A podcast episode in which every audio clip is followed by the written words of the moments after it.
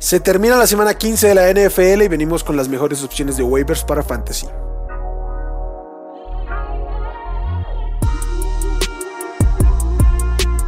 Esto es el podcast de Hablemos de Fantasy Football. Toda la información que necesitas para dominar tu liga de fantasy.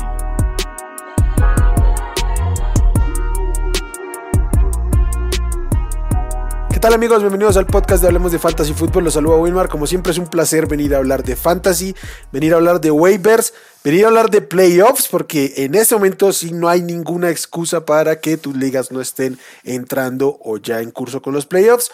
Y como siempre saludo a mi buen compañero amigo Nazario Asad Pollo. ¿Cómo estás? ¿Cómo te ha ido? ¿Qué tal, Will? ¿Cómo estás? ¿Cómo están todos los que nos están escuchando? Algo dañado, un poquito la voz un poco golpeada pero no tan golpeado como mi corazón después de lo de Jalen Hurts, que es la noticia que nos llegó hoy. Está tremendo porque es un coreback, una producción de coreback que en este momento es absolutamente irreemplazable.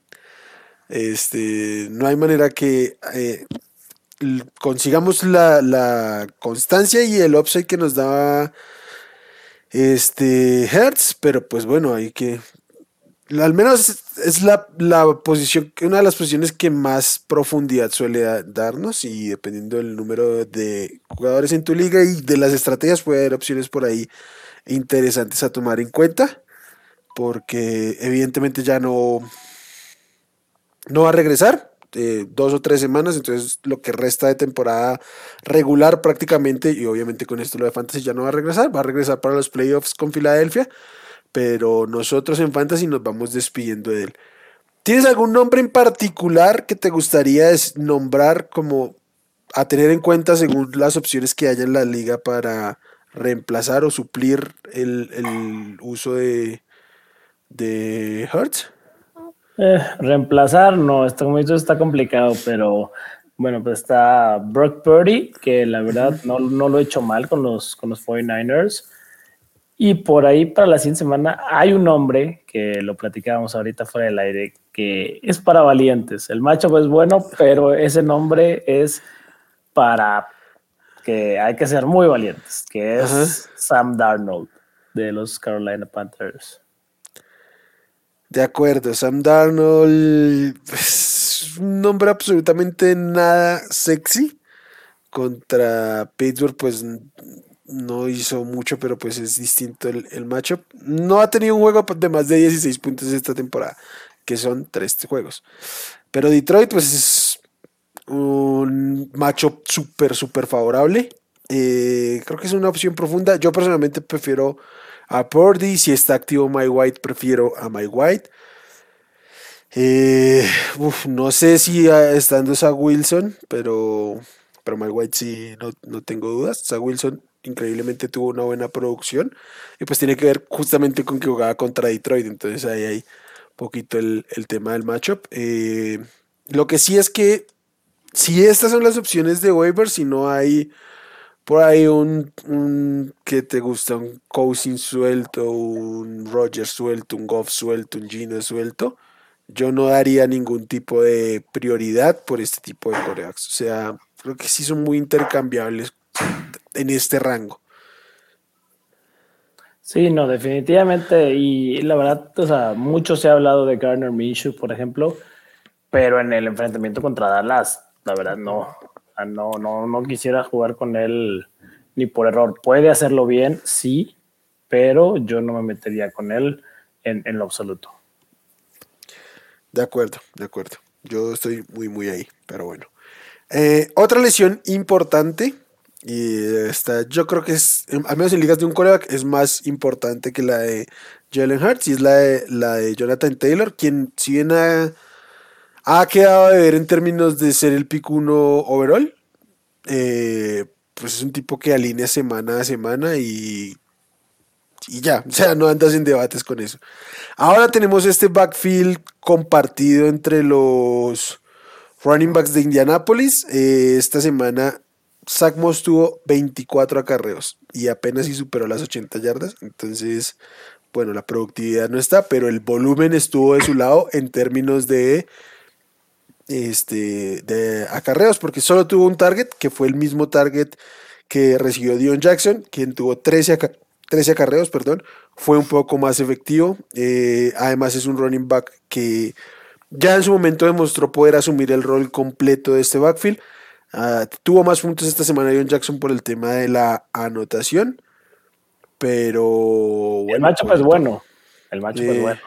Contra los Chargers. Sí. los Chargers es una de las peores defensivas terrestres de la liga. Eh, Derrick Henry viene a correrles más de 100 yardas, pero pues bueno, es Derrick Henry. Eh, dicho esto, Pollo, ¿quién te gusta más de este backfield? ¿A quién le darías prioridad en waivers? ¿Quién crees que vaya a tener más volumen y por tanto más producción? Ay.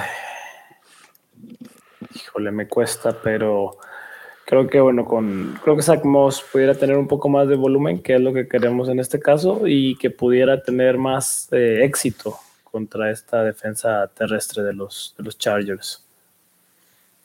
Ok, a mí en cambio me gusta más Dion Jackson. Eh, creo que por un término de perfil, este, si bien no, no venía teniendo un rol constante en el juego aéreo, sí que en la semana, las semanas que fue el, el, el running back uno principal de este equipo tuvo sus targets, en todas al menos tres targets y en una 10 targets. Entonces creo que por ahí la mano, creo que hay más upside. Creo que los 24 acarreos de Moss, de tienen muchísimo que ver con que sorprendentemente los Colts iban, muy adelante y empezaron a correr el balón a diestra y siniestra intentando comerse como 40 segundos por drive o algo así. Entonces, sí creo que tanto volumen tuvo más que ver con eso. Creo que en la medida en que los Chargers hagan un partido mucho más decente de lo que hicieron los Vikings en un principio, pues van a necesitar más lanzar la bola y en este sentido creo que tiene más relevancia Dion Jackson. Igual y tiene acarreos, o sea, no es simplemente el rol aéreo. Entonces, me gusta un poquito, tampoco mucho más. Creo que ninguno de los dos debería colarse como running back dos de la semana. Eh, pero, pero sí que me gusta un poco más Dion Jackson, además que ya Creo que en los tres, cuatro juegos que estuvo esta temporada ya le vimos más que a Zach Moss durante su carrera. Carrera. Entonces, por ese, en ese sentido me gusta más. Ambas opciones un poco desesperadas, eh, sin tanto upside. Quizás el upside de que alguno de los dos termine quedándose con el backfield en estas dos semanas, pero yo creo que no hay que jugarle tanto a eso. Solo sería como para tapar un hueco muy puntual, justamente la lesión de, de, de JT o alguna otra ausencia muy, muy particular. De acuerdo, de acuerdo. Venga, eh, otro running back regresa, o parece que regresa Khalil Herbert, ya fue designado para regresar del injury reserve, venía teniendo un rol importante y además siendo muy, no sé si eficiente, pero sí que se le veía destellos de mucho talento eh, mientras estuvo en la ofensiva de los Bears. Sí, esperemos que, que, sí sea, porque sí puede ser un elemento ahí sorpresa interesante para los playoffs. Eh, hay que ver cómo regresa, evidentemente, pero bueno, este equipo de los, de los Bears, pues todo el año ha sido con una identidad bastante terrestre, entonces Khalil Herbert pudiera ser por ahí una adición de, que le dé un plus ahí a, a sus equipos, y ya sea que lo hayan guardado en en Injury Reserve en sus mismos equipos de fantasy o que lo puedan tomar ahora que está un poco despistado. Sí, es, esta temporada estaba teniendo mucho volumen, estaba siendo muy efectivo. El tema aquí con Chicago es que sí que corren la bola, pero no sé si por la propia ausencia de Kai Jefe, pero por ejemplo, esta semana el líder en acarreos, y no solo el líder en acarreos, sino que sumando todos los running backs de, de Chicago, los tres running backs que jugaron para Chicago hoy, no llegan juntos a los acarreos que tuvo Justin Fields. Pues. Entonces, no solo es el principal, sino que tiene más de la mitad de los acarreos del equipo, de, de plano. Entonces, esto preocupa un poquito el volumen. De pronto podrían utilizar al tener a Herbert un corredor, un corredor que es más talentoso que los que están detrás de, de David Montgomery. Claramente podrían recargar un poquito más y repartir, pero pues tampoco nos podemos emocionar con el que va a ser probablemente el tercer corredor o el tercer en acarreos de esta ofensiva. Ah, además del tipo de ofensiva, ¿no? Que, o sea, sí corre mucho, pero no es una ofensiva hiper prolífica. Eh, entonces, igual, hay que levantarlo, hay que tener equipos, pero uh, este, pues tomarlo con, con reserva, especialmente eh, recibiendo a Búfalo esta semana. Sí, no, el enfrentamiento es, es durísimo, durísimo. Venga. Par de nombres de wide receiver. Primero un wide receiver novato. ¿Podríamos considerar una buena opción en este momento a Traylon Burks o qué opinas, Pollo? Yo creo que sí. O sea, bueno, hemos visto cómo el mismo Ocuonco, eh, que es Tyrant, se ha visto muy beneficiado por, por esa falta de, de receptores en, en, el cuerpo ofensivo de los, de los Titans. Entonces, eh, pues el regreso de Traylon Burks al final, al, al final del día es bastante provechoso y tiene mucho target share de donde de, de donde tomar un pastel que pues no, no lo está tomando nadie, entonces ahí puede ser productivo. De acuerdo, eh, juegan contra Houston, que es, es, curioso, en términos fantasy no es el mejor matchup. Esto tiene que ver mucho con que cuando vas contra Houston y lo apaleas, pues lanzas menos la bola. Probablemente con los Titans pueda pasar porque es uno de los equipos que menos vergüenza les da correr la bola en la liga, por obvias razones. Entonces, igual, eso, eso puede complicar un poquito, pero es que por talento debería ser hiper uno aquí, o sea, no hay nadie que le compita en targets de ninguna manera entre los receptores. Eh, Okonkwo sí, o sea, ha sido muy interesante, pero no de ninguna manera es un tight end de élite, ni mucho, ni, ni, está cerca. Entonces, sí, yo creo que hay que darle cierta prioridad a Traylon Burks en la medida en que juegue. Además, no, es, no, no ha venido perdiéndose los partidos por un tema como de lesión como tal, que pueda estar limitado, sino ha sido un tema de conmoción. Espero que cuando esté en el campo esté 100% para jugar. Sí, totalmente, totalmente. Debe, debe estar bien y, y debe debe estar bastante bien. Eh, lo que otro nombre que ahí pudiera funcionar también es el de Marquis Goodwin con, okay. la, con la lesión de, de Tyler Lockett, la fractura que, que, tuvo, pues al final, al final del día es el siguiente en, en orden jerárquico ahí en los, en los Seahawks. Uh -huh. que pues evidentemente probablemente se verá beneficiado de que la mayoría de las marcas las va a jalar aún más DK Metcalf.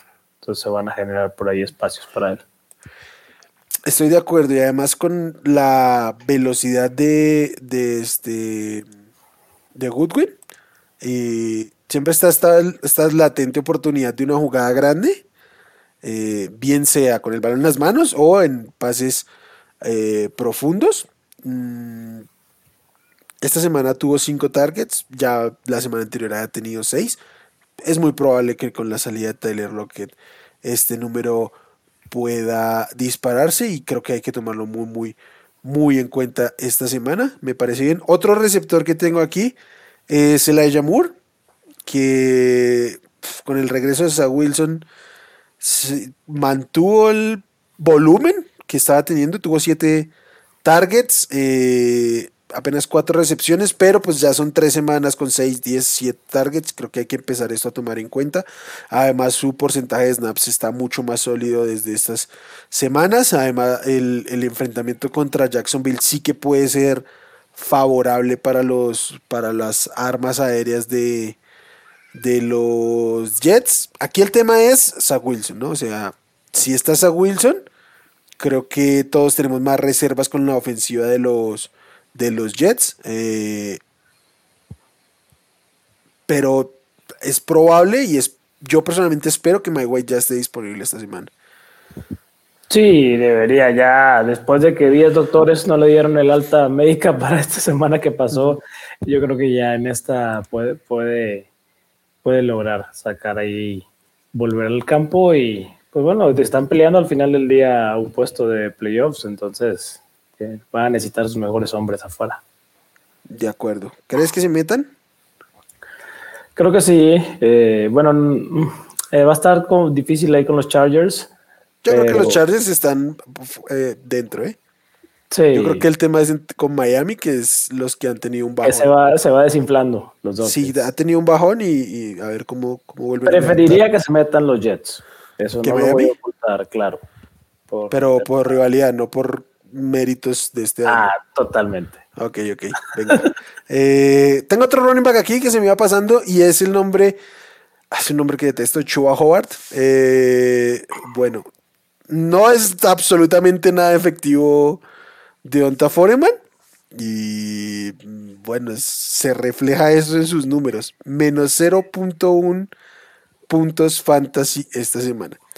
Y eso lo hizo en 10 acarreos. En 10 acarreos corrió 9 yardas y como tuvo un fumble, pues perdió la décima en este macho. qué cosa tan espantosa.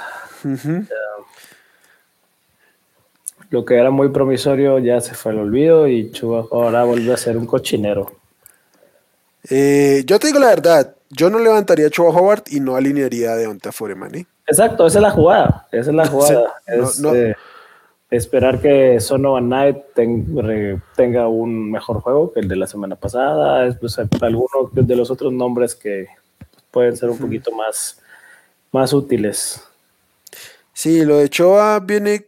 Si tuvo números, es que. ¿Por qué traigo el nombre? Porque es probable que alguien ah, encuentre a Choa libre en su, en su liga y diga casi 10 puntos, venga, vamos para adentro. Eh, obviamente las tres recepciones ayudan, pero es que probablemente este sea su techo y ya está. O sea, con todo lo inefectivo, ineficiente que fue este eh, Foreman esta semana, siguió siendo líder en acarreos, no, no líder en snaps, si tuvo más snaps Choa entonces probablemente sí sea el uno, pero yo no quiero ni eh, desearía no tener que en una semifinal de fantasy tener a, nadie de este backfield en mi equipo. No, definitivamente ni Choba, ni Blackshear, ni Foreman, no, quiero saber nada de. Mm, ok. Y para cerrar, un nombre de Tyren, este creo que sigue siendo el mismo nombre, ¿no? Okunku. Eh, tuvo volumen, tuvo tiene un piso, no fue nada espectacular, creo, que fue el Titan 14 de la semana, pero eh, si ese es su piso y ahí está, en el momento que anote se dispara y es lo normal. Entonces creo que hay la misma oportunidad que, que ya mencionábamos con, con, ¿cómo se llama? Con, con Borgs, de tener volumen porque no hay más. Entonces creo que es un nombre interesante. Y tengo otro que es el de, el de esta semana, Kate Dotton. Kate Dotton, y fundamentalmente porque va a visitar a Arizona. A los Cardinals, claro. Sí. Sí, o sea, el tema con los Cardinals ya es recurrente. Esta semana, eh, ¿cómo se llama? Dulcich no anotó, pero el que anotó fue Tomlinson, que es otro tight end en Denver. Entonces, tight end contra Arizona es de cajón eh, búsquenlo. Si están desesperados, claro. Totalmente. Venga, Pochito, eh, siempre un gusto venir a hablar de waivers contigo. No, un gustazo, Will. Esperemos ahí que cada quien pueda sacar lo mejor de los waivers para sus enfrentamientos, que, que puedan encontrar como yo un buen sustituto para Jalen Hurts y, y ya pues sacar adelante estos playoffs. Venga, gente, gracias por pasarse. Ya saben, notificaciones, comentarios, suscripciones y todo por aquí abajo. Este, en Twitter, arroba Hablemos Fantasy y en Facebook hablemos de Fantasy Fútbol para que nos sigan. Y suerte con sus reclamos. Sé que no hay mucho, claramente dimos nombres muy, muy profundos pero también revisen qué hay por ahí suelto en sus ligas, aprovechen que en la medida que pasa el tiempo la gente está menos pendiente y suerte en sus reclamos y en sus enfrentamientos. Igual nos vemos durante la semana para el termómetro. Suerte, bye. Chao. Gracias por escuchar el podcast de Hablemos de Fantasy Football. Para más, no olvides seguirnos en redes sociales y visitar hablemosdefutbol.com.